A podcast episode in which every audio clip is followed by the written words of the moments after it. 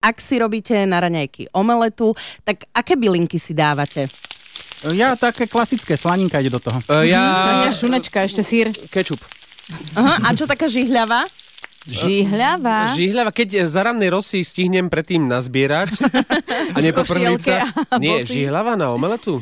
No skôr ako dostaneme na tanier uh, alebo do čaju takúto žihľavu, tak musíme dávať pozor, aby sme sa poprhlili čo najmenej. A vedeli ste, že za prhlením žihľavy stojí ako inak biochémia? Chemendex. Hodina chémie, ktorá vás bude baviť. Proces prhlenia žihľavy nám vysvetlí chemička a komunita, komunikátorka vedy Martina Rybar-Hestericová, ktorá žije a pracuje vo Švajčiarsku.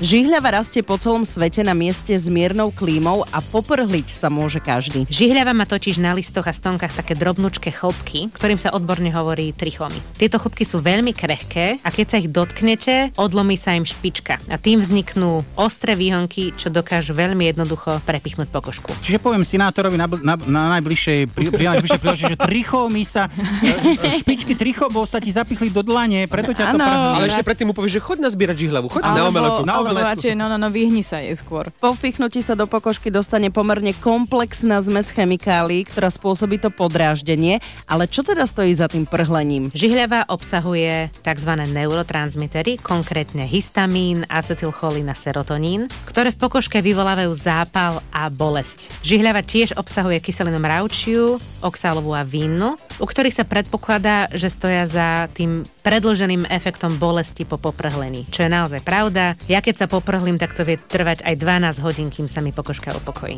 Inak poprhliť sa, to je niečo, čo si pamätáš, že vieš si živo vybaviť aj to svrbenie, aj, aj to pálenie, že všetko, keď sa ti to raz stane. Ja som skôr prekvapený, že aj vo Švajčiarsku žihľava prhlí. A tam oveľa lepšie, kvalitnejšie. Presnejšie ako Na, hodinky. na vyššej životnej úrovni. No a čo robiť, keď sa poprhlíme nie len na Slovensku, vo Švajčiarsku, ale všade vo svete? Najlepšie je pokožku schladiť a v prípadoch silného poprhlenia prípadne použiť antihistaminika. Samozrejme po konzultácii s lekármi či lekárnikmi.